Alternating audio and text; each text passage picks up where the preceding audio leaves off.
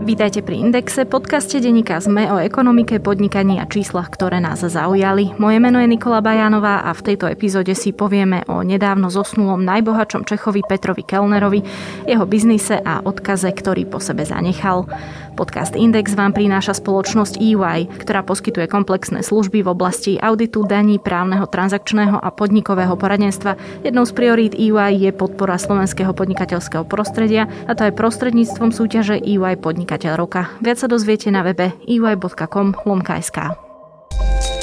Máte radi úspešné príbehy a pýtate sa, prečo sú úspešné práve oni? Aj o tom sú rozhovory s výnimočnými slovenskými podnikateľmi, ktorí menia našu budúcnosť. V druhej sérii podcastu Prečo práve oni sa s účastníkmi súťaže EY Podnikateľ roka porozprávam ja, Adela Vinceová. V najnovšom dieli privítame Milana Dubca z AZSK. Nový diel vychádza vždy v stredu vo vašich podcastových aplikáciách.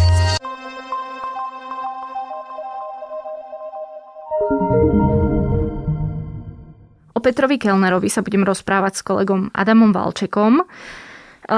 Adam, o tomto človeku si za posledných 24 hodín prečítalo asi aj na Slovensku toľko ľudí, čo si neprečítali možno za 30 rokov existencie skupiny, ktorú viedol, teda PPF skupiny. Už vieme, že to bol najbohatší Čech, ale čo viac? Čo viac sa dá o ňom v, takto v krátkosti na úvod povedať? Pritom je to paradoxná situácia, že vlastne mnoho ľudí o ňom nevedelo, hoci napriek tomu, že je Čech a je najbohatší Čech, tak na Sloven- je integrálnou súčasťou aj slovenského retailového biznisu. Čiže mnoho poslucháčov sa určite stretlo so službami jeho spoločnosti je to samozrejme televízia Markiza, ktorú v rámci kúpy skupiny CME nedávno kúpil, ale už dlhšie je to telekomunikačný operátor O2 Slovakia, ktorú teda Peter Kellner alebo teda skupina PPF kúpila už dávnejšie od španielskej telefóniky. Potom tu máme splátkovú spoločnosť Home Credit, ktorú vybudoval. Netreba zabúdať aj na politicky citlivú tému elektronického výberu mýta a spoločnosť Skytol, kde v zásade novinári unisono e, sa domnievame, že Peter Kellner je skrytým konečným užívateľom výhod spoločnosti, alebo teda bol, bol. bol skrytým konečným užívateľom výhod spoločnosti Skytol, hoci teda formálnym akcionárom je jeho, e, jeho známy Peter Sirovátko. No a do petice je to spoločnosť Škoda Transport alebo Transportation, teda neviem presne, ktoré ktoré výsledky práce e, môžu poslucháči badať napríklad v Bratislave. Sú to, sú to električky, v národnej železničnej sieti sú to niektoré, e, niektoré vlaky, ktoré zišli z fabriky spoločnosti Škoda. Čiže Peter Kellner a skupina PPF je e, integrálnou súčasťou podnikania aj na Slovensku. Napriek tomu, že teda mnohí sme jeho osobu nevnímali až tak, ako napríklad v Čechách. V Čechách sa mu média intenzívne venovali, keďže v Čechách mal aj takú tú, ako by, to, ako by som to povedal, sféru svojho vplyvu na pomedzi biznisu a politiky. On sa teda snažil nebyť až tak v tom mediálnom priestore, držal sa skôr v ústraní, málo sa vyjadroval pre médiá, v podstate v posledných rokoch sa vyjadroval akurát tak do toho svojho predslovu v výročnej správe, ktorú PPF skupina vydáva každý rok. Um, ja len teda doplním ešte nejaké základné informácie. Narodil sa v roku 1964, promoval na fakulte výrobno-ekonomickej Vysokej školy ekonomickej v Prahe. Okrem toho, že bol najbohatším Čechom, tak magazín Forbes ho v neviem ktorom presne roku zaradil aj na 68. miesto najbohatšieho človeka na planéte.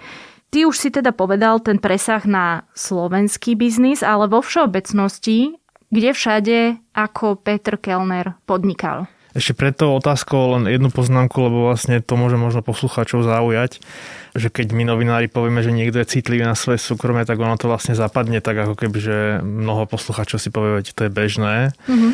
Len Peter Kellner bol extrémne citlivý na svoje súkromie. Je to, je to vlastne až e, nepredstaviteľné, že sa mu to podarilo, ale teda sa mu to podarilo. Príklad je, že vieme o ňom, že bol dvakrát ženatý, ale o jeho prvom manželstve neexistujú žiadne bližšie informácie. Vieme o ňom, že mal 4 deti, ale neexistuje, neexistujú ich fotky s výnimkou jeho céry, ktorá ani mená tých troch zvyšných detí nevieme a o tej jednej cére to vieme iba preto, že je parkourovou jazdkyňou vieme o ňom, že bol extrémny introvert a vlastne to, že vytváral také tajomno okolo seba, e, spôsobilo, e, že o ňom kolovali aj legendy. Jedna z takých populárnych, keď mi kolegovia ste hovorili, bolo, že vlastne v budove PP v tom sídle má nejaký osobitný výťah a stráni sa ľudí.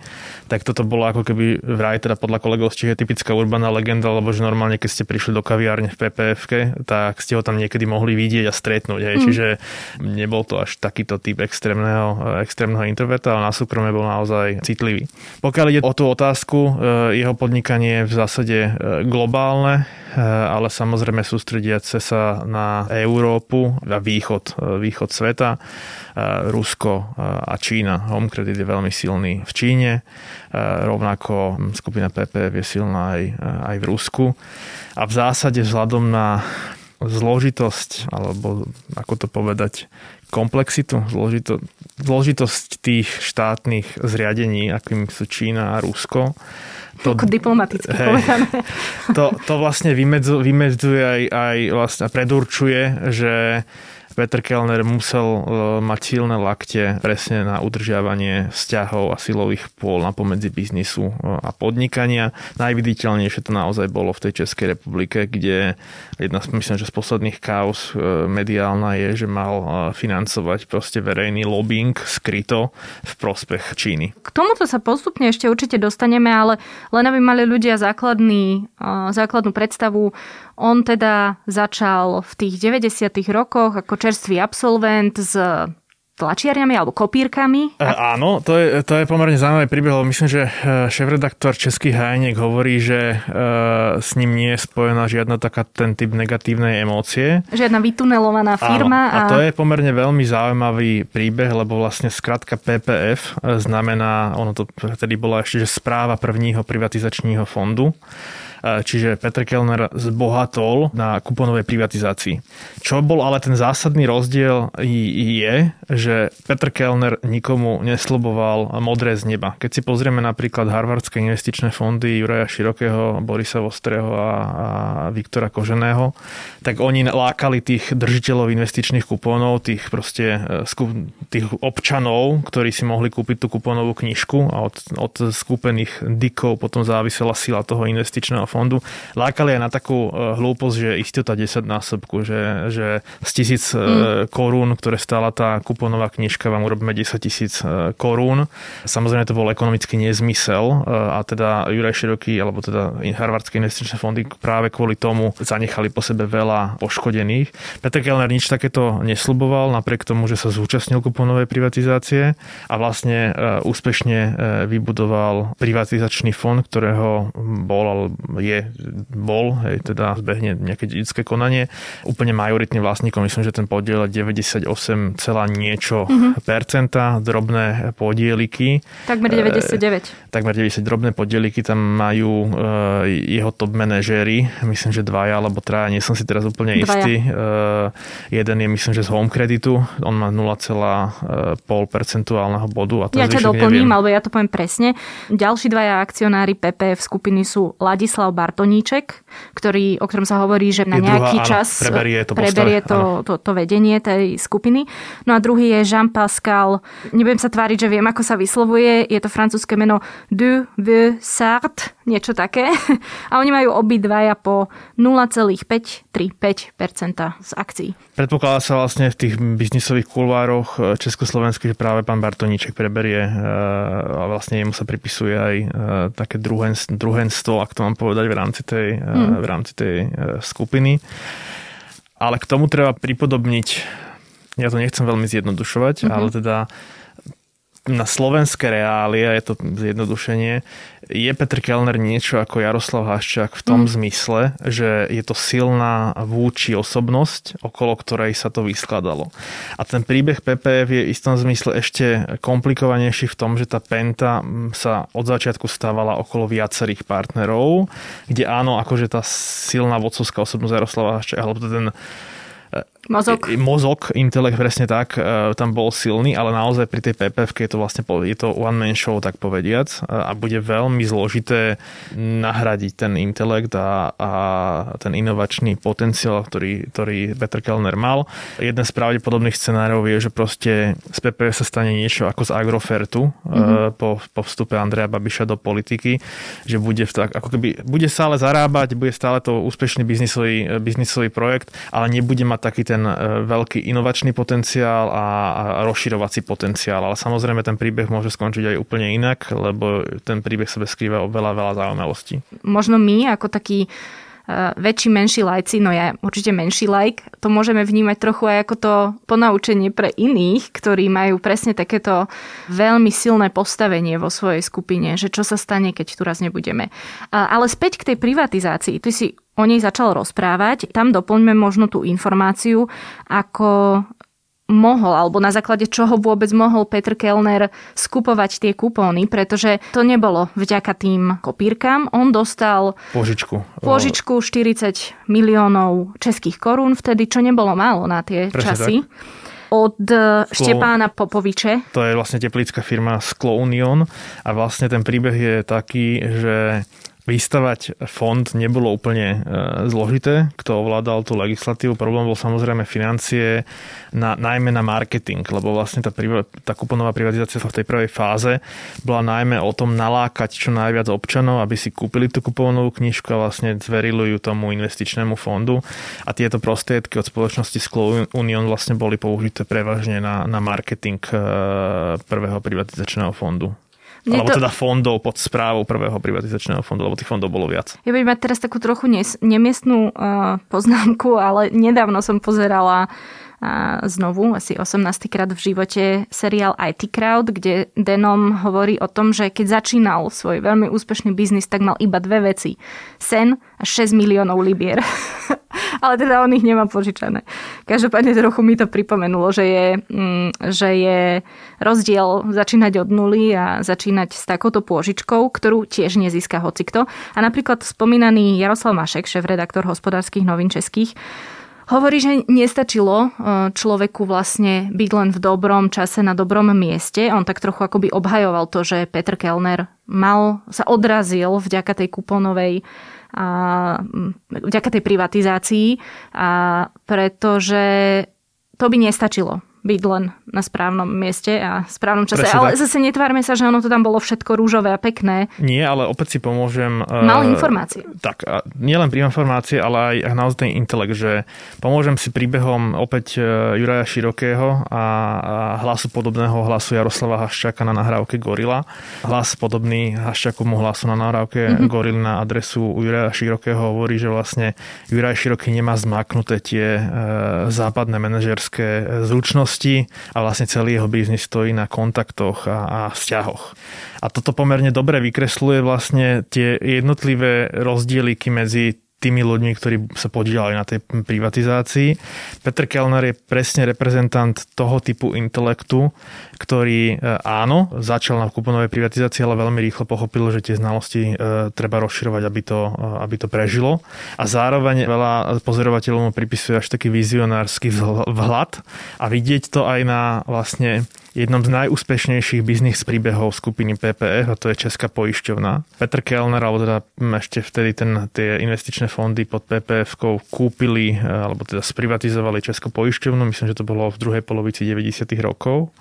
A môžeme si spätne, akože v tom danom čase sme si mohli povedať, že nikto nevedel, ako to dopadne. Hej, čiže dneska je samozrejme, e, máme ten bias, toho, ten, to, to, to, to spätné zakrivenie ako keby reality, že po vojne je každý generál, ale teda e, v rámci kúpenej privatizácie nadobudli e, podiel v poisťovni českej, postupne ho PPF zväčšovala až vo svojej podstate uzatvorila deal so skupinou General italianskou, vzniklo vlastne ako keby joint venture, holding Generali PPF. Chvíľku vlastne poisťovacia aktíva v Európe vlastnili eh, Generali a PPF skupina spoločne, eh, dokázali ich zhodnotiť a vo svojej podstate na exite PPF zo spoločného poisťovacieho biznisu s skupinou Generali Petr Kellner a skupina PPF zarobila prvé jednotky miliard eur Mm. Čo následne vlastne Petr Kellner opäť vizionársky dokázal zhodnotiť e, investíciami do, ďalšie, do ďalších podnikateľských príležitostí, ako napríklad vlastne bol danom čase tým finančným otcom alebo jedným z finančných otcov skupiny EPH, Energetický průmyslový holding. Dobre, v podstate Petr Kellner ale odvádzal, a teraz sa odvolám buď na, a nie som si úplne istá, český e, denník N alebo e, Vinohradsku 12, e, odvádzal asi len 5% daní z celkových odvedených daní svojho biznisu Áno, to ja k tomuto veľkú poznámku, že toto sa mu dosť často vyčíta a ja to teda považujem za, za istým, v istom zmysle dezinterpretáciu, mm.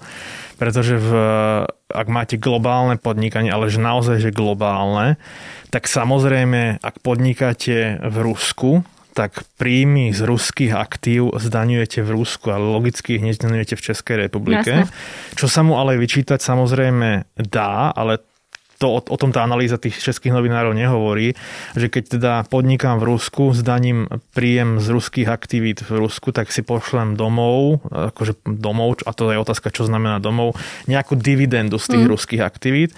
A samozrejme PPF má sídlo v Holandsku, mm-hmm. čiže domov v prípade PPF znamená v Holandsku. Mm-hmm. A samozrejme využíval skupina PPF tak ako akákoľvek iná skupina do nejakej miery daňovú optimalizáciu.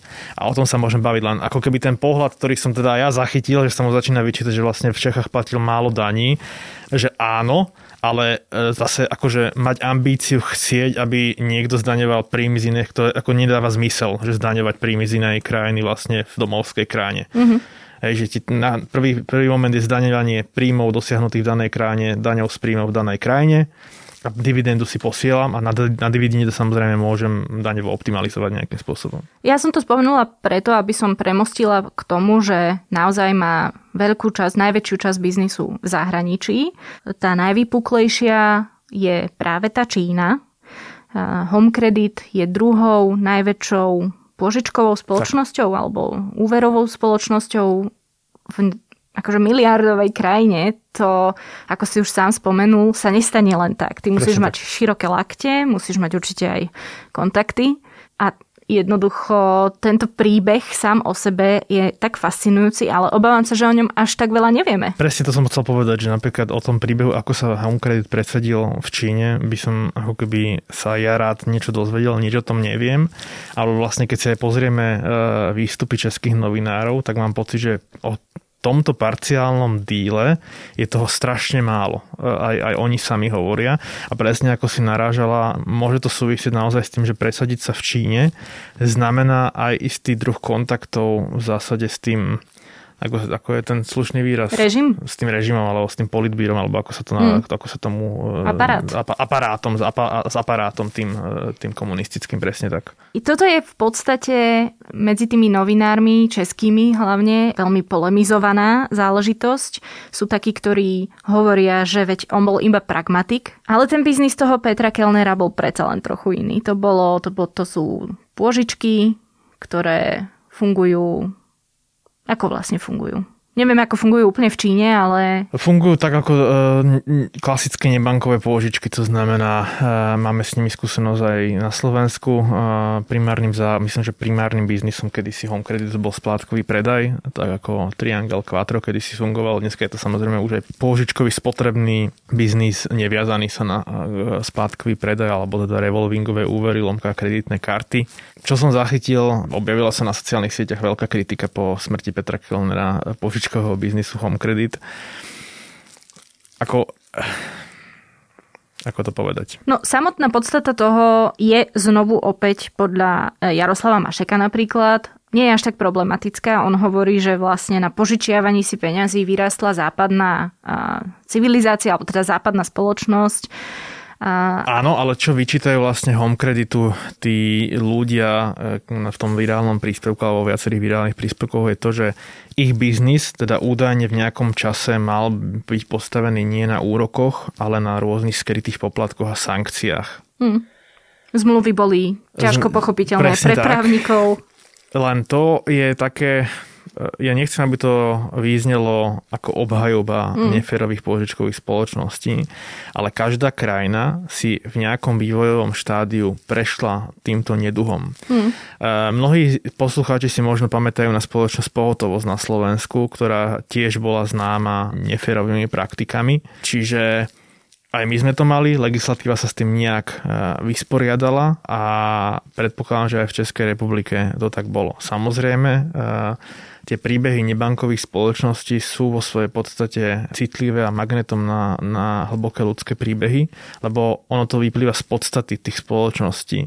Na nebankovú spoločnosť sa obráti niekto, kto nie je dostatočne bonitný a pre samotnú banku, lebo inak by si ten človek samozrejme od banky požičal, lebo by tam získal nižší úrok a lepšie podmienky, ale keď mi banka nepožičia a nie som akože úplne stratený majetkovo a príjmovo, tak mi tá nebanková spoločnosť požičia. Len samozrejme to už je človek, ktorý jednoducho je v ňom skrytý, tá, je v ňom, môže byť skrytý ten náboj ako keby hlbokého ľudského príbehu, že potrebujete peniaze naozaj nevyhnutne. Ja len uzavriem ten kruh toho, pragmatizmu a, a, a že či teda podnikať alebo nepodnikať v takýchto krajinách, lebo teda, ako sme spomenuli, to bolo Rusko, to bola Čína, ale on podnikal aj v Indii, podnikal aj v Spojených štátoch. Ale keď ostaneme práve pri tých nedemokratických alebo nedokonalých režimoch, tak ten pragmatizmus, ja to poviem za seba, toto je čisto môj názor, o ňom sa ľahko rozpráva, keď si beloch, strednom, nižšom produktívnom veku v strednej Európe a žiješ v jednom z najbohatších regiónov v, povedzme, strednej Európe alebo východnej Európe. Ľahko sa nám akože o tom hovorí a ľahko sa nám aj moralizuje, ale nie, nie je na to jedna pekná a dokonalá odpoveď, lebo poznáme presne argumenty jednej strany a poznáme argumenty druhej strany. Čo je ale na tom príbehu s Čínou zaujímavé, je určite aj vzťah, ktorý mal e, Petr Kellner s politikmi, konkrétne s Milošom Zemanom. To už je vlastne taká tá ďalšia rovina toho jeho podnikania, ktorú sme už naznačili, že nedostaneš sa do takejto miery, do takýchto krajín. V podstate, aké mal on vzťahy s politikmi? Na jednej strane sa Petr Kellner a skupina PP stvárili apoliticky, alebo sa tak tváriť chceli. Na druhej strane vlastne on nás české pomery alebo na československé pomery bezprecedentne vlastne podporoval verejné politiky. Podporoval napríklad knižnicu Václava Klausa, teda prostredníctvom nej vlastne Václava Klausa a vlastne hodnoty, ktoré Klaus e, zastupuje. Ako som spomenul už pred chvíľkou, e, zároveň v nedávnej minulosti sa objavila kauza, kedy mal skryto financovať verejný lobbying v prospech e, čínskych záujmov to len aby sme doplnili, aby ľudia vedeli. Išlo o inštitút Sinoskop, ktorý mal v podstate vyvažovať nejaký akademický projekt e, Synopsis. A išlo to cez e, skrátka PR agentúru, ktorá mala jednoducho písať krajšie články o Číne. Tak, čiže to nám ukazuje, že napriek tomu, že sa tváril a politicky, tak to politika bola proste e, súčasťou toho podnikania. A to nemá vyznieť e, nejak kriticky, pretože faktom je, že v momente, keď vy vyrastiete na, e, na najbohatšieho Čecha a, a poťažmo človeka v prvej stovke najbohatších ľudí sveta, tak nevyhnutne to podnikanie je také veľké, že sa začnete obtierať o, o politiku, lebo, e, lebo ste taký veľký proste. Čo ešte, prepáč inak, ale to je veľmi vtipné, lebo práve ten Václav Klaus do dnešného dňa hrozne obhajuje kuponovú privatizáciu, pretože chcel, chcel od oddeliť e, ekonomiku od politiky, od toho štátu. A vlastne ten kruh sa uzatvára len v inej podobe, že tá politika a tá ekonomika sú prepojené. Je to taká ľahká irónia. Áno. A vlastne teda Václav Klaus, to spomeniem, však on bol premiérom v čase privatizácie, neskôr prezidentom, keď už teda privatizácia bola tak. uzavretá, no a dneska Petr Kellner. Čiže taká je odpoveď, že teda vzťahy, vzťahy s politikou alebo teda s verejným e, predstaviteľmi verejného sektoru tam e, nepopierateľne e, boli.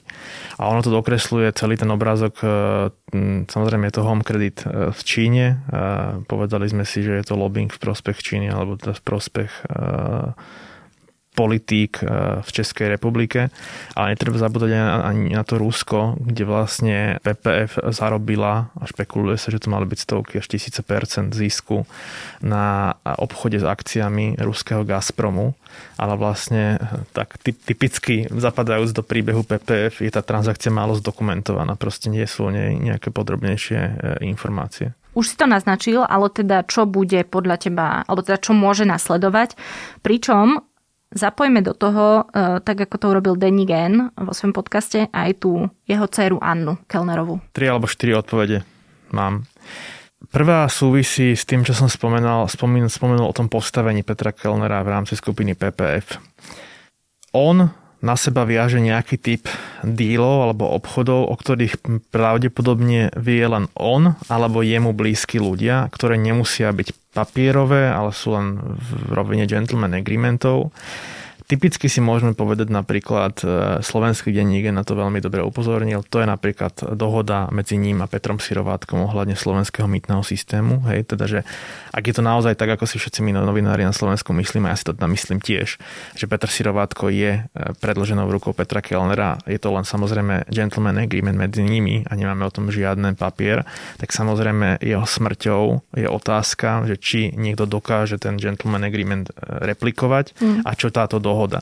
Druhý príklad, o ktorom som ani ja nevedel, ktorý si teda všimol denník eh, N slovenský, je otázka prevzatia Fortischemu, alebo teda bývalých nováckých chemických závodov, kde tiež mala byť nejak, asi existuje nejaký typ ústnej dohody medzi Petrom Kellnerom a, a tým preberajúcim, tou preberajúcou osobou, ktorá sa zaujíma o novácké chemické závody. Tak oni u, u, môžu uzatvoriť novú ústnu dohodu. O, áno, ale otázka, to, treba si ale priznať, že vlastne tá skupina je v šoku. Ona bude ešte v niekoľko dní asi v šoku, z tej smrti, keďže ide o mimoriadnú udalosť, na ktorú nebola pripravená.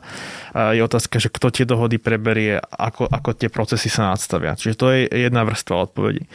Druhá vrstva odpovedí je tá, ktorú som spomenul, že jedným zo scenárov je, že to nakoniec skončí ako Agrofert, a to nemyslím teda vzlom, lebo Agrofert to sa tiež darí. Akurát už nemá ten rastový potenciál, ktorý mal pod vedením Andreja Babiša, ten apetít rásť, ale proste bude v takom tom udržiavacom móde, stále bude rásť, ale ale nie raketovo, bude sa udržiavať, bude ziskový. Tiež ako keby dobrá vec. Tretí, ten najexotickejší možno, súvisí práve s dcerou Petra Kellnera, Annou Kellnerovou, ktorá má za partnera podnikateľa Daniela Kšetinského. Zároveň treba povedať, čo som povedal e, na začiatku, že my dneska vieme, že e, manželka Petra Kellnera sa volá Renata Kellnerová, že majú spolu nejakú nadáciu, ktorá podporuje vzdelanie a výskum liekov. Ale my vlastne nevieme, aký má ona vzťah k podnikaniu. Čiže a teda samozrejme nastupujú dediči, čiže bude to jeho manželka a budú to jeho deti.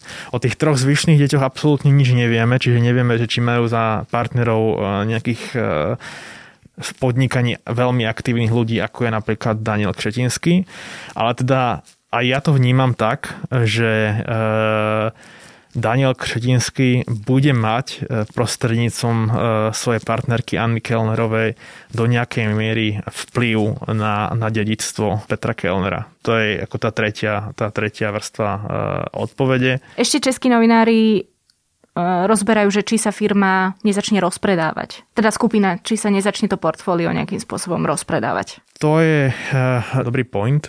Otázka je, že teda kto by kupoval Povedzme si to na príklade televízie Markíza. Ten deal bol tak veľký, 2 miliardy eur, že vlastne nikto z iných hráčov v strednej Európe nebol schopný kúpiť celú skupinu CME.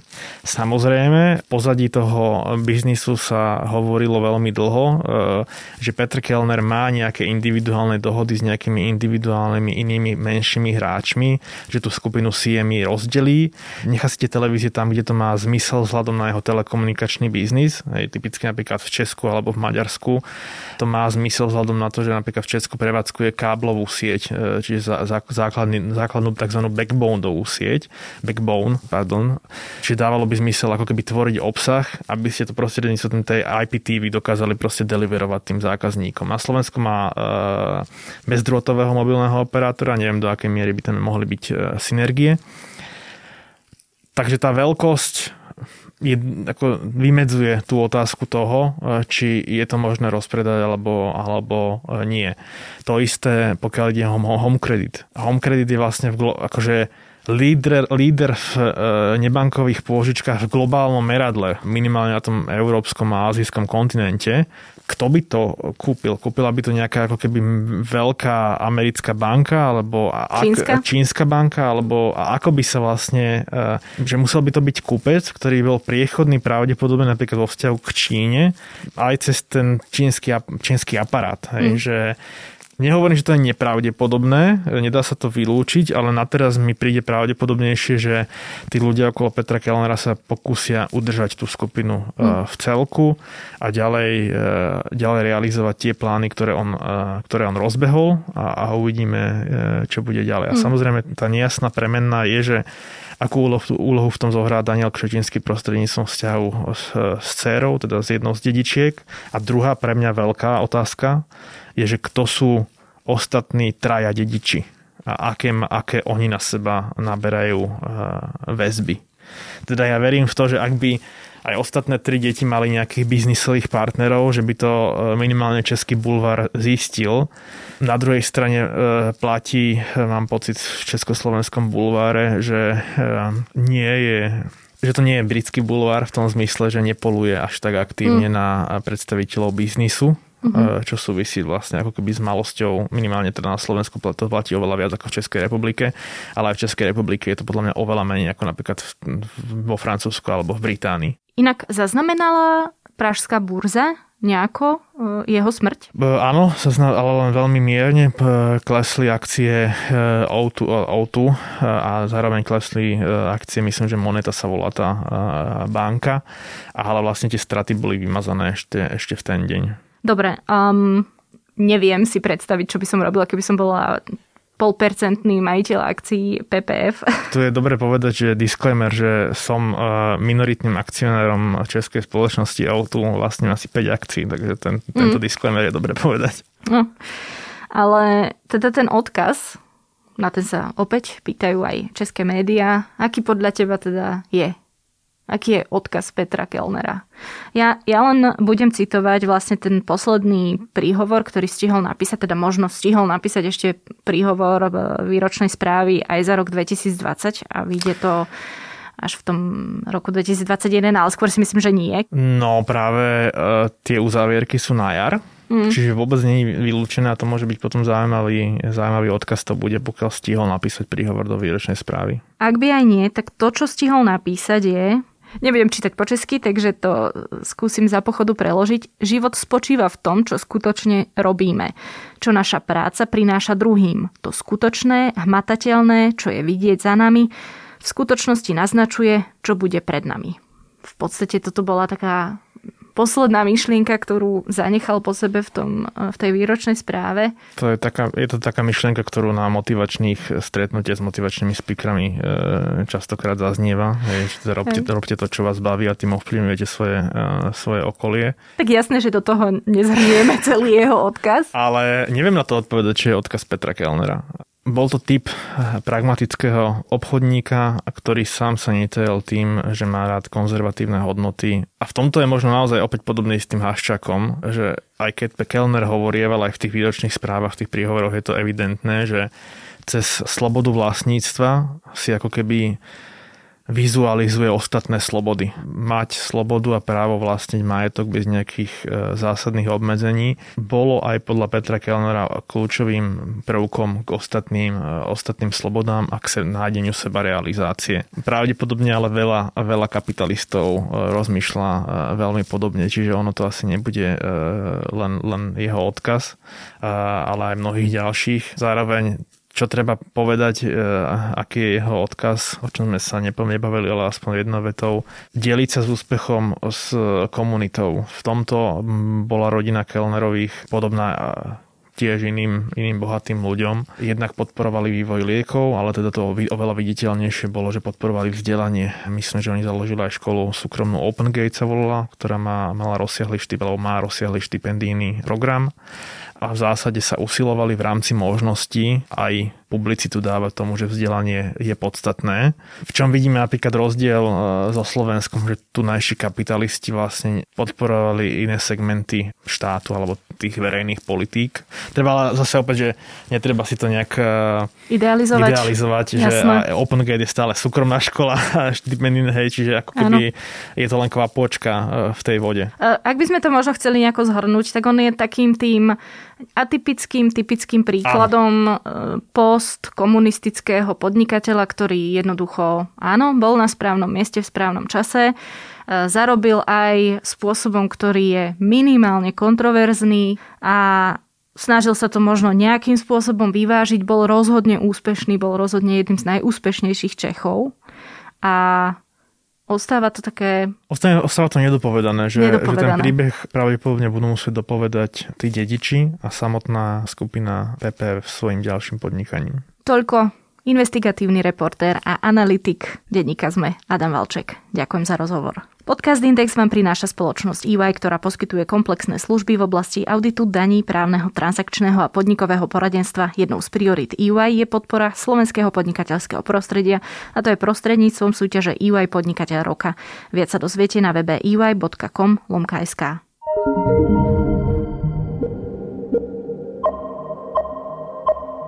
To je na dnes všetko. Počúvali ste Index, ekonomický podcast denníka ZME. Ak mi chcete poslať pripomienku, nápad na tému či vylepšenie, spraviť tak môžete na nikola.bajanová.zme.sk Podcast môžete vo svojich podcastových aplikáciách, ktoré to umožňujú, aj ohodnotiť.